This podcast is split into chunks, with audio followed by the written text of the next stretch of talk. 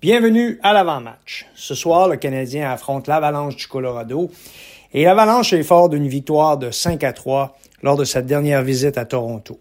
McKinnon, Rantanen et Jonathan Drouin, qui a été jumelé euh, aux deux vedettes de l'équipe, euh, forment un trio extrêmement dynamique. Lors de la dernière rencontre, il tirait de l'arrière 0-3 après la première période. Et ce trio a pris les choses en main et ils ont fait basculer le match en faveur de l'Avalanche. McKinnon, encore une fois, a été extraordinaire. Une force de la nature, 20 minutes à 5 contre 5. Il a marqué un but, une passe, 5 tirs au filet. Il a bloqué des tirs.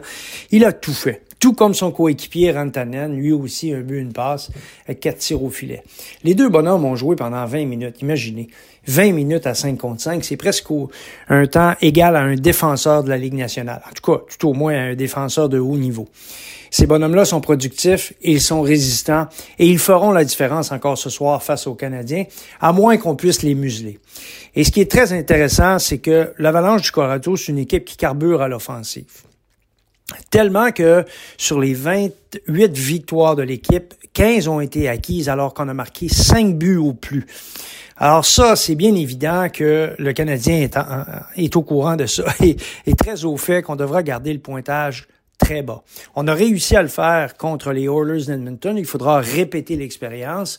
Et celui qui sera au cœur des succès de l'équipe, c'est évidemment le gardien de but, Jake Allen, qui sera devant le filet ce soir pour cette rencontre. Voyons ce que ça va donner, mais tout au moins, on sait que le Canadien a une chance parce que du côté de l'Avalanche, quand même, les deux gardiens de but, Georgiev, qui est probablement le gardien de but partant puisque c'est lui qui, la plupart du temps, est d'office, joue pour moins de 900.